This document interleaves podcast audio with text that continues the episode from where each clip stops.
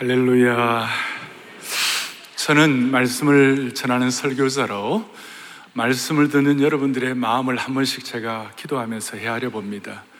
얼마나 목말라하고 얼마나 사모하는지 그리고 주일날 듣는 이 말씀을 통하여 한 주간 동안 생활 예배에서 승리하게 하옵소서 그런 마음을 갖고 있는데 문제는 우리가 한 주간 동안 너무 마음이 우리가 복잡한 데 노출되어 있고 오염되어 있어요. 스마트폰만 열만 하면, 열기만 하면 온 세계에 복잡한 난리들, 온갖 소식들, 온갖 것들이 우리의 마음을 사로잡고 있는 것이에요.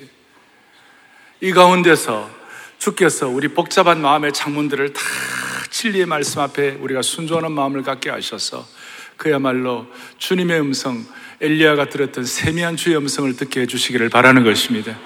그러려면 오늘 그리스도의 보혈의 능력이 말씀을 듣는 여러분들의 귀와 마음과 생각을 덮어 주시기를 바랍니다. 오늘 말씀은 다윗 시리즈 계속해서 인생의 위기 때 우리는 누구를 따를 것인가? 인생의 위기 때 우리는 어떤 결단을 해야 할 것인가? 오늘 저는 다윗 시리즈를 하면서 다윗 말씀을 전하면서 이 내용은 다윗의 생애 가운데 가장 슬픈 얘기예요. 성경에 나타나는 기사 중에 아주, 아주 어떻게 보면 비탄한 내용이라 할까. 통절한 심정으로 읽어야 하는 본문이에요.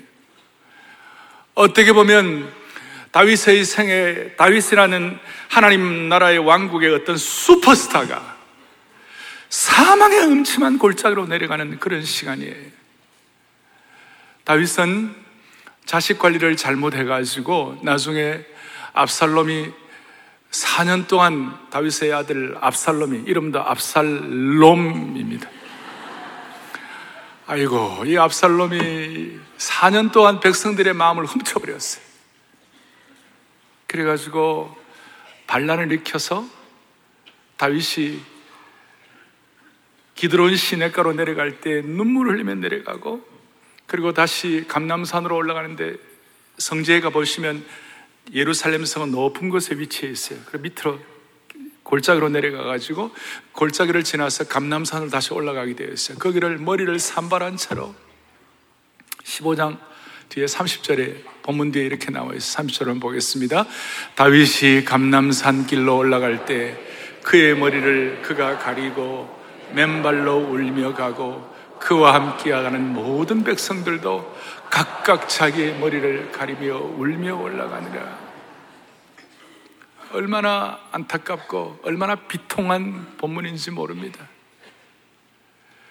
이 내용을 제가 보면서 여기에 어떤 주님의 음성이 있을 것인가? 저와 우리 온 공동체 또 우리 성도들 한 분한 한 분을 향하여 어떤 음성이 있을 것인가?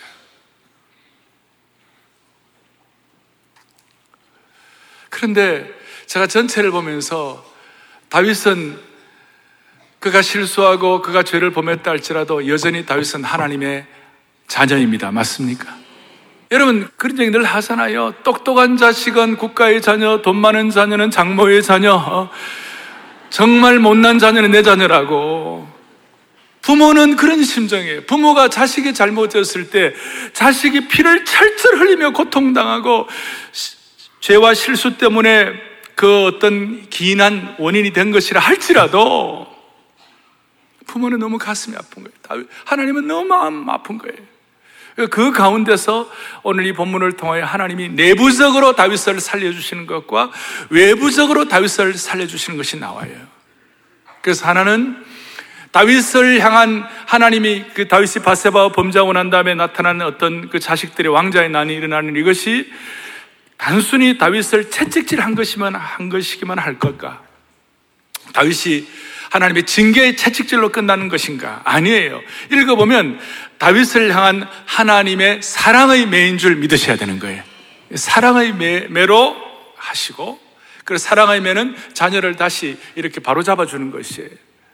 또 하나는 희한하게도 그 어려운 상황 가운데 다윗을 그 고통의 상황, 길이 없다고 하는 완전히 기드론 시내가 그리고 감남산에 머리를 산바람이 울며 가는 그 다윗을 향하여 가드 사람 이때라는 사람을 하나님이 600명과 준비하셔가지고 다윗이 좋을 때는 다 다윗밖에 없습니다. 왕이여 우리는 당신의 편입니다. I am your side 그러면서 다 그러다가 다윗이 어려울 때는 다 배신 때리는 배신의 계절에 이때를 주님이 준비해 가지고 하나님이 다윗을 살려주는 것이에요. 그래서 제가 그 읽다가 제가 발음이 좀 이상했어요. 이때를 위하여 이때를 준비하셨구나. 그런 생각을 했어요.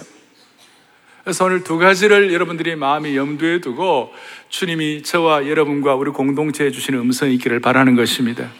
이런 뜻입니다. 다윗은 다윗 왕국의 최고의 정말 정점의 인물이고 최고의 핵심이에요.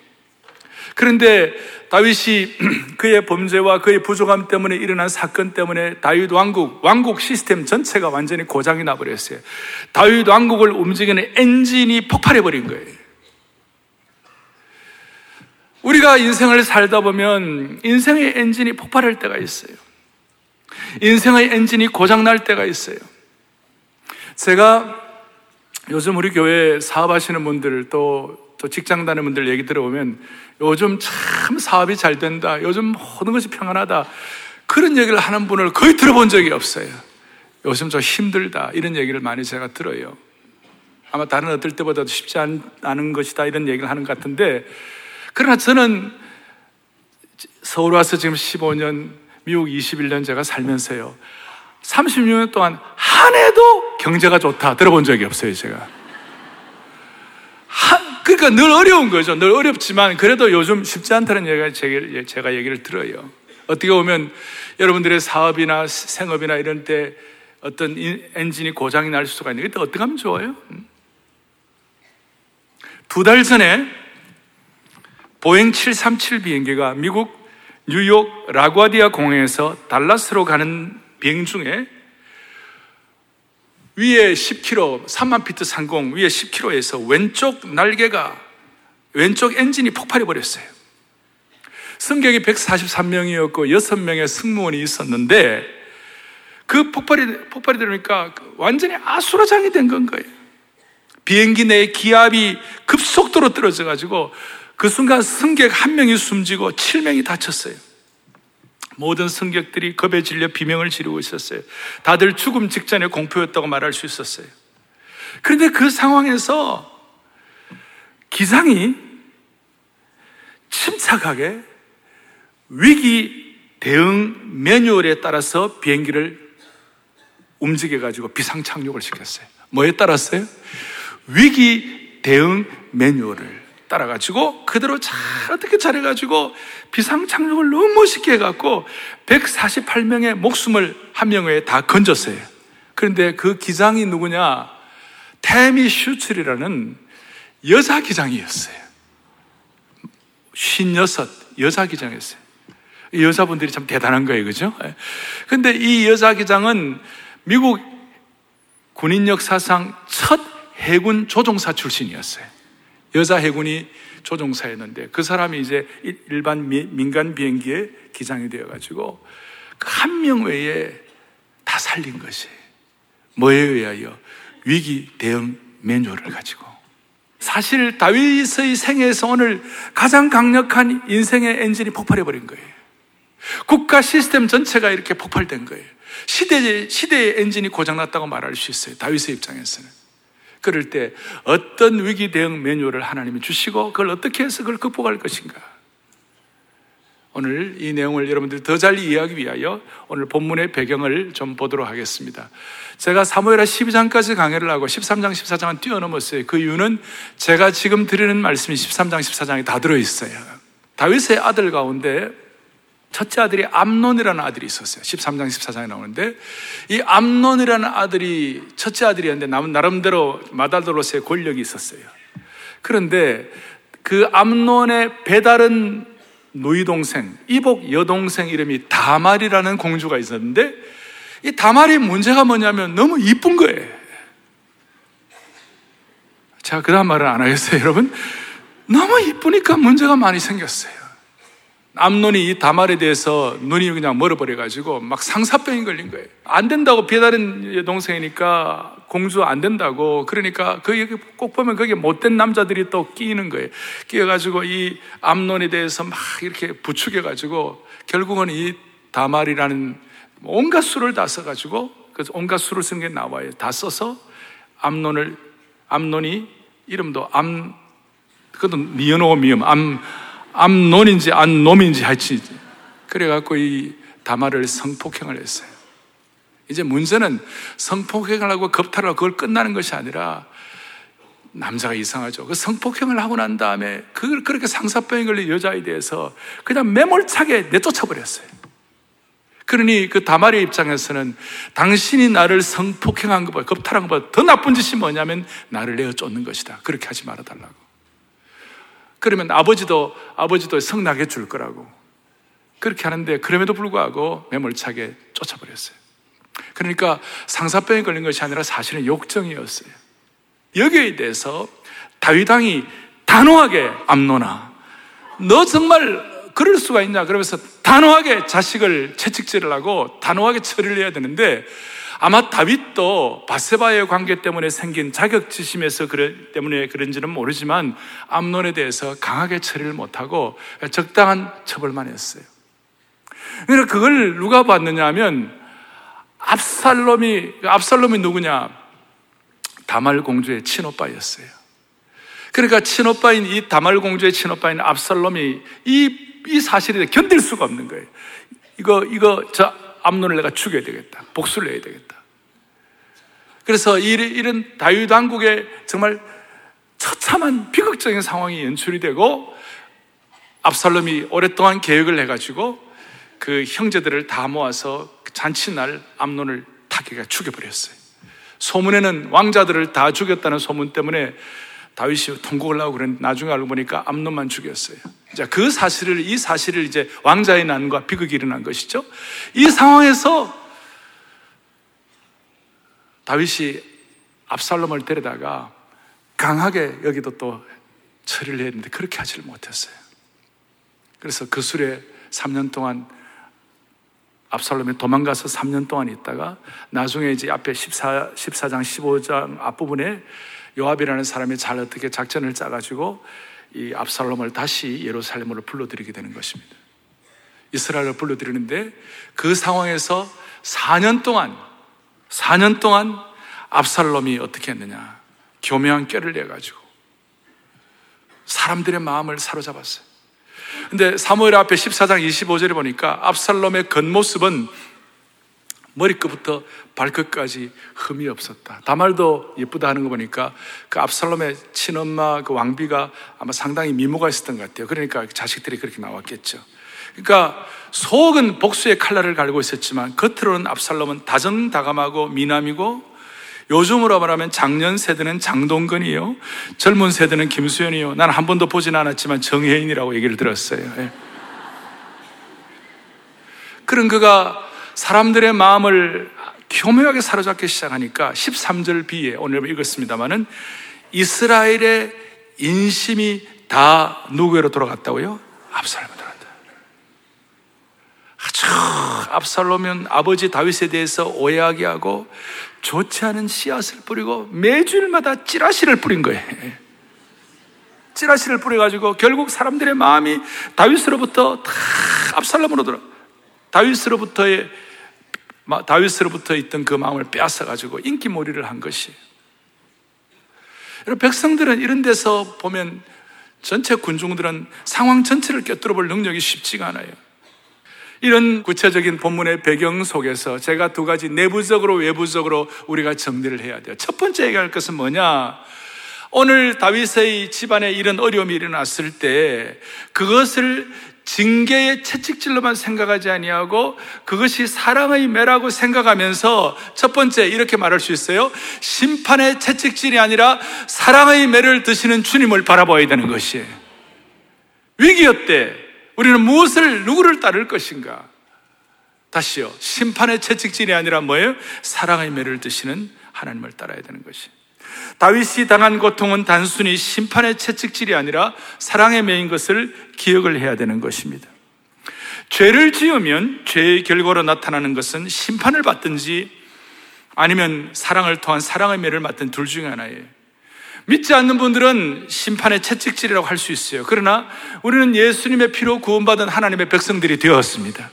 이 시간 우리의 마음은 모두가 다 우리 장로도 기도했지만 그리스도의 보혈의 피로 구원받은 하나님의 백성들의 모임인 줄로 믿는 것이에요. 그렇기 때문에 하나님의 자녀들에 대해서는 하나님의 자녀에 대해서는 그 어려움이 일어나고 남들이 볼 때 고난과 고통과 수많은 환란이 있다 할지라도 그것은 사실은 사랑의 매라는 것이에요. 사랑의 매다. 우리는 하나님이 다윗이 하나님의 자녀라고 그러고 하나님이 다윗을 용서한다고 그러면서도 왜 이렇게 안타까운 어려움을 겪게 하느냐 이런 질문을 할수 있는데 그게 아니에요. 사실은 엄격히 말하면 하나님이 다윗을 하나님의 자녀로 정말 사랑하시기 때문에 이런 사랑의 매를 들게 된 것이에요. 만약 사생하고 남의 자식이라면 이런 과정 거치지 않게 해요. 그러니까 우리는 늘 사랑의 매와 심판의 채찍질을 구별해야 되는 것이에요. 그러나 우리는 다윗의 입장에서 볼 때는 너무나 혹독하고 너무나 좀 이렇게 강한 어떤 징계를 받은 것 같아요. 그 이유는 다윗은 하나님 나라의 역할 모델이에요. 다윗 왕국의 핵심 인물이에요. 그러니까 다윗 왕국의 핵심 인물 역할 모델에 대해서는 조금 강하게 하나님께서 좀 훈련을 하시는 것이에요. 그러나 일반적으로 저와 여러분들에게 우리가 뭘 잘못했고 뭐가 문제가 있었을 때 세상 사람들이 말하는 어떤 타 종교에서 말하는 인과 응보의 법칙에 의하여 우리가 채찍질을 당하고 우리가 어떤 거기에 대한 형벌을 받는다면 그것은 기독교 신앙의 본질이 아니에요. 사랑하는 여러분 다시 얘기합니다. 기독교 신앙의 본질은 인과 응보의 신앙이 아닌 줄 믿으셔야 되는 것이에요. 오늘 우리 이 성령 시대, 신약 시대를 살아가는 우리들에게는 다윗처럼 이런 혹독한 형벌을 주시는 것이 아니라 우리가 다윗보다도 더 강력한 은혜를 받은 것 중에 하나가 뭐냐면 우리에게 갖고 있는 신비한 은혜가 있어요. 그것이 뭐냐? 그 신비한 은혜가 뭐냐 하면 일반적으로 무슨 일을 잘못을 하고 범죄를 했을 때 세상에서는 인과 응보로 형벌을 받는다고 그러지만 우리에게 있어서 신비한 것은 뭐냐면 이사야 53장 5절을 보세요. 우리에게 신비한 은혜는 뭐냐? 이사야 53장 5절 다 같이 보겠습니다. 그가 찔림은 그가 상함은 우리의 죄악 때문이라. 그가 징계를 받음으로 우리는 평화를 누리고 그가 채찍에 맞음으로 여러분 굉장한 복음의 능력이 나타나 있는데 그가 찔리면 오정현의 허물 때문이에요. 그가 상하면 우리 장로님들의 죄악 때문이에요. 그가 징계를 받으면 우리 순장님들이 평화를 누리고 그가 채찍에 맞음으로 우리 우리 순원들은 나음을 받았도다.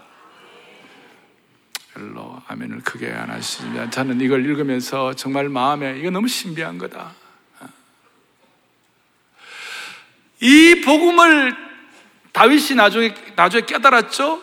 다윗이 받은 것은 단순한 형벌이 아니라 하나님의 사랑의 매이고 그 사랑의 매의 신비한 것은 뭐냐면 사실은 우리가 받아야 할 인과 응보의 형벌을 누가 받으신 거예요? 예수님이 당하신, 어린 양 대신에 주님이 다 당하신 것이.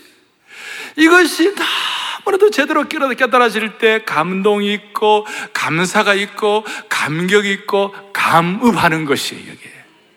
다윗이 이걸 깨닫고 압살롬의 문제를 가지고 기드론 시내가에서 죽을 고통을 하면서 머리를 산발하고 맨발로 울면서 갔지만 시편의 150편 가운데 반 이상이 다윗이 지은 것인데 시편 1자 말자 3편에 1편 2편 짧아요. 3편에 뭐라고 하냐? 3편은 뭐 시편 3편. 시편 3편의 표제가 뭐냐면 다윗이 그의 아들 압살롬을 피할 때 지은 시예요. 그 1절에 보면 10편 3편 1절에 이렇게 1절 안 봐요. 1절에 이렇게 나와 있어요. 여호와여 나의 대적이 어찌 그리 많은지요 일어나 나를 치는 자가 많다고요? 많다. 근데 그걸 끝이 아니에요. 사랑의 메인 줄로 깨달았으니 10편 3편 5절에 다윗은 이렇게 간절하게 부르짖는 거예요. 뭐라고 얘기합니까? 내가 누워 자고 깨었으니 여호와께서 나를 붙들어 주심이로다. 할렐루야. 그 다음에 6절에 기가 막힌 거예요. 시작. 천만인이 나를 애워싸 진친다 하여도 나는 두려워하지 아니하리로다. 아멘. 그래서 우리는 기독교 신앙의 본질은 인과 응보의 신앙이 아니다. 너무 신비한 것이다. 우리가 당할 그 고난과 혼란을 주님이 미리 당해 주신 것이다. 대신 사랑의 매를 통하여 우리가 바로 갈 수 있도록 교정해 주시는 것이다. 아멘. 그리고 이걸 이걸, 이걸 이해할 때에 우리는 수많은 환란과 고통 가운데서도 하박국 3장 2절에서 하박국이 고백한 대로 우리는 진노 중에라도 주의 긍휼을 잊지 마라 주시옵소서. 그러니까 이제는 안 된다. 이제는 끝났다는 운명론적인 체념신앙은 더 이상 존재할 수가 없는 것이에요. 그래서 오늘 이 내용들을 보시면서 사랑의 교회 모든 성도들, 오늘 이 말씀을 듣는 모든 주의 권속들은 평생 인과 응보의 신앙에서 벗어나기를 바랍니다. 또 하나는 운명론적인 체념 신앙에서 벗어나기를 바랍니다. 수많은 다윗에 당한 환란이 있지만 다윗은 다윗 왕국의 레칼 모델이니까 하나님 좀 강하게 다루신 것이고 그 외의 모든 평범한 우리 그리스도인들은 하나님께서 반드시 천만인이 나를 감싼다 할지라도 나는 두려워하지 않으리로다. 그리고 하나님께서 사랑의 배를 통하여 우리의 죄 문제를 정리하기를 원하세요. 왜냐하면 인생은 예외가 없어요.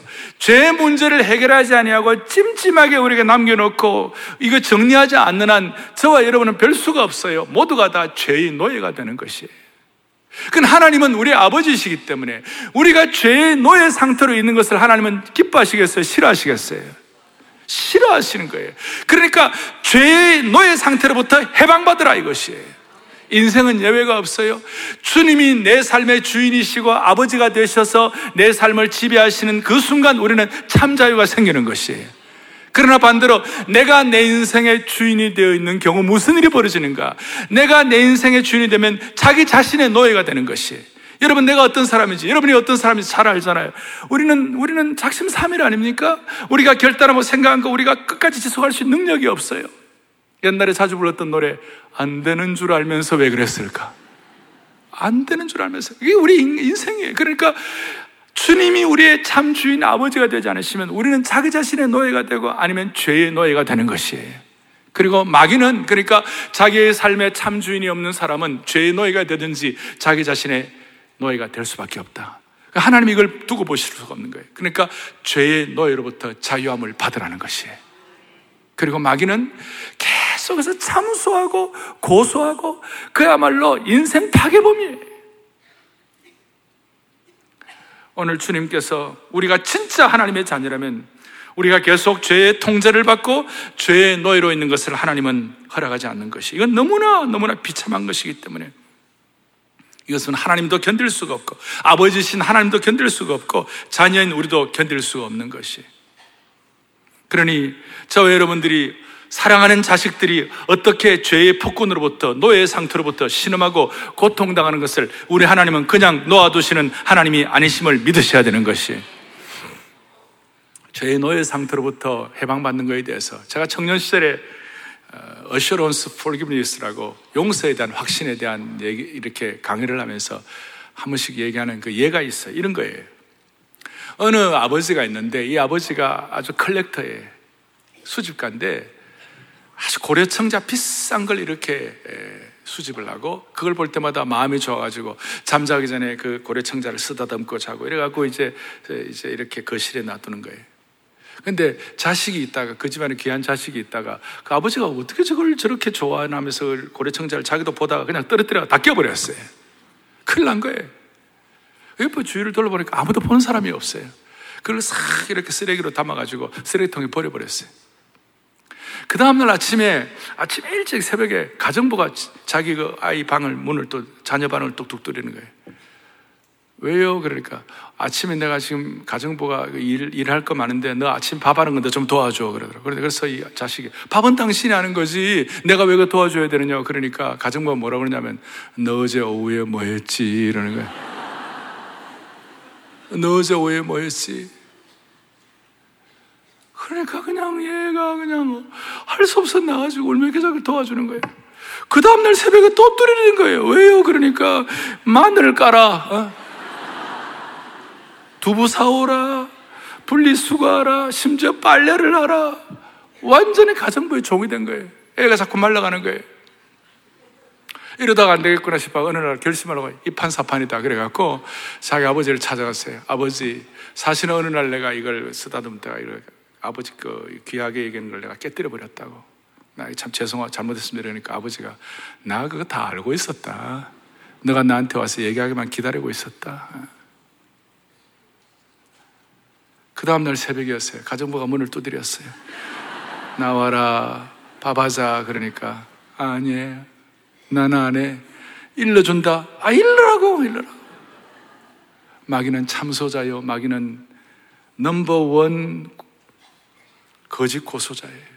인생 파괴범이에요. 하나님 우리의 참아 아버지이시기 때문에 우리가 그런 부자유함 가운데 놀아나기를 하나님은 원치 않으시는 것이에요. 그래서 사랑의 매로, 사랑의 매로 우리가 죄에서부터 자유함을 얻기를 원하시는 것이에요. 다시요. 하나님은 하나님의 자녀인 우리가 죄의 지배를 받는 상태, 우리가 죄의 지배를 받는 존재로 사는 것을 견딜 수가 없는 것이. 그래서 이 시간 여러분 제가 권면합니다. 지금 이 예배를 드리면서 이 청중 가운데, 우리 성도들 가운데, 여러분 가운데 하나님 기뻐하지 않는가? 아내 이외에 다른 관계가 있는 여인을 데리고 있는 남편들. 아직까지 습관적으로 혹은 의도적으로 죄 속에 있는 분들이 계시다면, 하나님의 사랑의 매를 두려워할 뿐만 아니라 내가 죄의 지배 속에서 노예로 있는 것에 대해서 탄식하시는 주님의 심정을 깨닫고 죄로부터 자유함을 얻을 수 있도록 하나님께서 여러분들의 은혜 주시기를 바라는 것입니다. 이것이 우리 내부적인 문제를 통하여 결단할 수 있도록 만들어 주시는 것이 또 하나 더 하겠습니다. 그것은 바로 오늘 하나님께서 다윗에게 외부적으로 도와준 것이 있어요. 그것이 뭐냐? 제가 처음 말씀드린 이때예요. 가드 사람 이때 18절 19절에 가드 사람 이때를 위해 준비하셨어요. 언제는 백성들이 언제는 당신이 전부라고 당신이 최고라고 그런 백성들이 참담하게 다윗을 배신을 했습니다. 꼭 예수님께 호산나 호산나 하다가 하루아침에 예수님을 십자가에 못 박으러 외쳤던 그 사람들과 비슷한 것이. 다윗은 눈물을 흘리면서 도망가다가 자기를 따르는 백성들이 거의 없는데 갑자기 18절 19절에 가드 사람 이때라는 사람이 600명과 함께 도망가는 다윗의 무리에 합류해서 다윗을 돕는 것이 18절에 가드에서 온 모든 가드 사람 600명이 왕 앞으로 행진하니라 다윗을 보호하는 것이 다윗의 경호대가 된 거예요. 그래서 19절에 그때 왕이 가드 사람이 이때 이르되 어찌하여 너 우리와 함께 하느냐 너는 쫓겨난 나그네인이 돌아가서 왕과 함께 그 하라는 거예요. 저 압살롬과 함께 있으라는 거예요. 왜냐하면 여러분 가드 사람 또 누가 생각 안 합니까? 골리앗이 가드 사람이었죠. 팔레스틴 사람, 블레셋 사람이었어요. 근데 그 블레셋 사람 그 이때가 이때 좀 이상하네. 이때가 이때를 위하여 다윗을 경호하고 다윗과 함께 하는 거예요. 너무 놀라서 다윗이 너 어떻게 그래 하느냐 그렇게 얘기하니 21절 이때가 왕께 대답하여 이르되 21절 같이 보겠습니다. 오늘 요절입니다. 같이 보겠습니다. 이때가 왕께 대답하여 이르되 여호와의 살아계심과 내주 왕의 살아계심으로 맹세하옵나니 진실로 내 주 왕께서 어느 곳에 계시든지 사나 죽으나 정도 그곳에 있겠나이다 하니 아멘 아멘 그래서 우리는 두 번째로 외부적으로 결단해야 할 것은 뭐냐면 가짜 왕이 아니라 위기의 때 이때처럼 거짓 왕이 아니라 참된 왕을 따라야 할 줄로 믿는 것이에요. 참된 왕이. 너 어떻게 남들은 다 배신하고 그런다. 너는 어떻게 나를 이렇게 돕니? 그러니 제가 전체적으로 이제 정리를 하면 한때 다윗이 고난의 시기에 가드에 가가지고 거기에 참 정치적 망명을 해서 고생할 때가 있었어요. 그 가드에서 고생할 때가 있었는데 그때 가드 사람 이때가 다윗을 다 눈여겨 보았을 거예요. 아, 저 사람은 고난 가운데도 저, 저만큼 인격이 성숙하구나. 고난 가운데서도 저, 저분은 대단한 사람이구나. 저분은 내가 평생 주군으로 모셔야 할 분이구나. 저분을 내가 평생 따라야겠구나. 이런 간절함이 이때에게 생긴 것 같아요. 그래서 다윗 왕국을 건설했을 때 다윗과 함께 했고 그리고 다윗의 가장 처참한 시기에 다윗을 배신하지 아니하고 다윗을 따랐어요. 어떻게 보면 하나님이 예비하셔서 우리가 늘 쓰는 용어로 말 신적 개입을 통하여 디바인 인터벤션을 통하여 하나님 이때를 준비해 주신 줄 믿는 것이에요. 그래서 저는 하나님 앞에 기도해요. 사랑의 모든 성도들 사업과 일터에서 인생의 엔진이 고장나가지고 고난당한 주의 권속들에게 오늘도 다윗처럼 눈물 흘리는 주의 권속들에게 하나님이 이 시대에 필요한 가드 사람 이때를 준비하여 주시옵소서. 우리 공동체에도 이 민족에게도 그런 은혜를 베풀어 주시옵소서. 이때의 고백은 일편단심의 고백이었어요. 마치 과거에 루시 나오미가 가라 그랬을 때 루시 뭐라고 어머니 하나님이 내 하나님이 되고 어머님의 어머님의 백성이 내 백성이다. 나 어머님하고 끝까지 간다. 그 동일한 고백이죠. 그러니까 이 충성과 결단은요 동질에 비슷해요 모두가 다. 우리가 주님을 따르는 것도 비슷한 것이죠. 어떤 뜻입니까? 이때가 외형적인 상황을 보고 모든 것이 편하고 잘 되었을 때에 왕을 따르는 것이 아니죠. 고난과 어려움의 현장에서 왕을 따르는 것이에요. 뭘 보고요? 그 눈에 나타나는 현상을 보고 따르는 것이 아니라 눈에 나타나지 않는 보이지 않는 세계에 하나님이 장악하신 것을 보고 다윗을 따르는 것이에요. 그래서 믿음이란 것은 지금 눈에 보이는 현실이나 상황을 보는 것이 아니라 그 현실과 상황을 통제하시는 보이지 않는 하나님을 보는 것이에요. 오늘 우리 모두에게 이런 영적인 통찰력을 주시기를 원하는 것이 다윗이 힘이 없을 때 불투명한 것이기에 그때의 고백이니까 진짜 결단이요 진짜예요. 그리고 다윗 같은 믿음의 용장과 거인도 이때를 통하여 얼마나 많은 위로를 받았겠어요. 그래서 인생의 성숙은 인격적인 성숙이 있어요. 고난을 통한 인격적인 성숙이 있어요. 동시에 여러분 좋은 하나님의 사람들을 통하여 관계적인 성숙이 필요한 것이에요. 우리는 인생의 위기 때 하나님이 일마다 때마다 관계적인 성숙을 통하여 우리에게 예비하신 이때가 있기를 바라는 것이에요. 고난과 고통 가운데 살아가는 교우들이여 우리는 우리의 삶을 살다 보면 여러 현, 현장들을 부딪힙니다. 특별히 한국교회는 지난 130년 한국교회 역사상 우리 한국교회 나름 부흥하고 귀한 건 많이 있지만 영적으로 볼 때 지금 수많은 박해의 시기예요. 80년대, 90년대 한국교회 대붕의 시기를 생각하면 지금은 상당히 어려움이 많아요. 아예 어떤 모 단체는 한국 기독교 박멸, 한국 대형교회 박멸을 목표로 한 그런 단체들도 있어요. 안타까운 일이에요. 이런 시기에 어떻게 보면 우리의, 우리의 부족함도 있죠. 우리가 좀 더 어려울 때 위기 대응 매뉴얼을 잘 가지고 절 잘, 잘 감당한다든지 아니면 좀 틈을 주지 말아가지고 우리가 더 잘했으면 좋았을 텐데 이미 그것은 부족한 것이 있긴 합니다만은 그러나 한국교회를 공격하고 수치를 주고 모욕을 주고 고통을 주는 이런 그, 그 상황의 밑바닥을 보면요. 핵심은 이거예요. 기독교에 대한 본질적인 적개심이 자리 잡고 있는 것이에요. 그러니까 우리가 이것을 이때의 충성을 통하여 극복할 수 있는 은혜를 베풀어 주시기를 바라는 것이. 예. 다시요. 아무도 상황 전체 현상을 보고 판단하지 말고 그 상황을 장악하고 계시는 하나님을 바라보는 믿음으로 판단하는 축복이 있기를 바랍니다. 21세기 이 시대에 한국교회를 사랑하는 성도들이 보호해 주시고 이걸 위하여 우리가 져야 할 결단해야 할 십자가가 있어요. 그 십자가가 뭐냐? 앞으로 다윗도 감당해야 할 십자가가 있어야 합니다만은 세 가지 십자가가 있어요. 우리 입장에서 볼 때는 글로벌 십자가가 있어요. 글로벌적으로 우리가 감당할 십자가가 있어요. 예수 처음 믿고 난 다음에 주님의 보혈의 능력으로 구원받은 하나님 백성 이상하게도 세계 복음화를 위하여 마음의 소원을 가지고 간절한 기도를 가지고 성교에 대한 얘기를 하면 가슴이 뭉클하고 은혜가 되는 거예요. 지난 주일날 우리가 1, 2, 3, 4부 또 계속해서 성교 컨퍼런스 할 때 하나님 우리에게 필요한 메시지를 주신 줄로 믿습니다. 그게 뭐냐? 우리가 감당해야 할 글로벌 십자가예요. 개인적으로 감당해야 할 개인의 십자가가 있어요. 그 십자가는 뭡니까? 제자의 도를 실천할 수 있도록 내 자신을 부인하고 자기 자신을 부인하고 주님을 닮아가며 성숙하는 개인의 십자가가 우리가 져야 할 것이 있어요. 또 하나는 공동체의 십자가가 있어요. 교회를 위하여 져야 할 십자가가 있어요.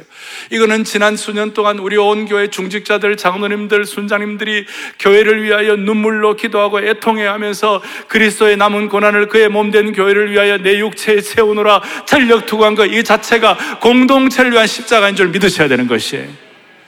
결단해야 되는 거예요. 하나님이 글로벌 십자가를 위하여, 개인의 십자가를 위하여, 공동체의 십자가를 위하여 우리에게 뭘 결단할 것인가? 오늘 필요하면 사랑의 매를 통하여 우리 자신을 점검하게 하여 주시옵시고 필요하면 이때와 같이 준비된 사람들을 하나님 회복시켜 주시옵소서. 그리고 마지막 15장 3절 아까 읽은 말씀한 대로 눈물을 흘리면서 눈물을 흘리면서 다윗이 기드론 시내가에서 감남산으로 올라갔어요. 제가 이 눈물을 생각해 봤어요. 눈물을 묵상해 봤어요. 이 눈물이 무언가? 이 눈물은 다윗이 백성 앞에 흘린 눈물이 아니에요. 이 눈물은 하나님 앞에서 흘린 눈물이에요. 하나님은 하나님의 자녀가 애통하며 고통하며 하나님 앞에서 흘린 눈물을 하나님은 책임져 주시는 것이에요. 그리고 그 눈물을 통하여 세상 사람들이 알지 못하는 세상들이 세상 사람들이 알지 못하는 그런 눈물을 하나님 앞에서 흘릴 때 하나님은 그 눈물을 해결해 주시는 것이에요. 하나님은 그 눈물을 귀하게 보시는 줄로 믿습니다. 다윗의 눈물은 사람 앞에서의 눈물이 아니라 하나님 앞에서의 눈물이었고 하나님은 이 눈물을 귀하게 보시고 긍휼을 베푸셔서 다윗을 성숙하게 하신 줄로 믿습니다. 만약 이 고난과 눈물을 통한 성숙이 다윗에게 없었다면 그의 노년이 잘 나갔을 때 하나님을 떠날 수도 있었을지 모르는 것이에요. 그러나 이 성숙으로 말미암아 다윗은 말년의 노년에 앞으로 10여 년 이상을 끝까지 사명을 잘 감당할 수가 있었습니다. 존귀히 여기며 존귀히 마지막 하나님 앞에 설 수가 있게 된 것입니다. 삶은 만만하지 않습니다. 팍팍한 거 있습니다만은 오늘 주님의 사랑의 매와 이때를 통하여 우리에게 눈물을 주님이 닦아주셔서 여러분의 생애가 끝까지 존귀할 수 있도록 은혜 위에 은혜를 덧입혀 주시기를 간절히 바랍니다. 아멘. 가슴에 손을 얹겠습니다. 살아계신 하나님 아버지, 오늘 이 말씀을 주님께서 우리 각자에게 지금 주신 말씀으로 받기를 소망합니다. 하나님 우리에게 사랑의 매가 있을 때 그 사랑의 매의 뜻을 깨닫게 하여 주시옵시고 모든 죄의 노예 상태로부터 자유함을 얻게 하여 주옵소서. 주여 이 시대에 압살롬의 잘못된 상태들을 물리쳐 주시옵소서. 국가와 공동체를 위하여 이 시대의 21세기에 이때와 같은 충성된 사람들을 주님 허락해 주시기를 소원합니다. 아니, 우리가 가드 사람 이때와 같이 충성된 사람 되게 하여 주시옵소서.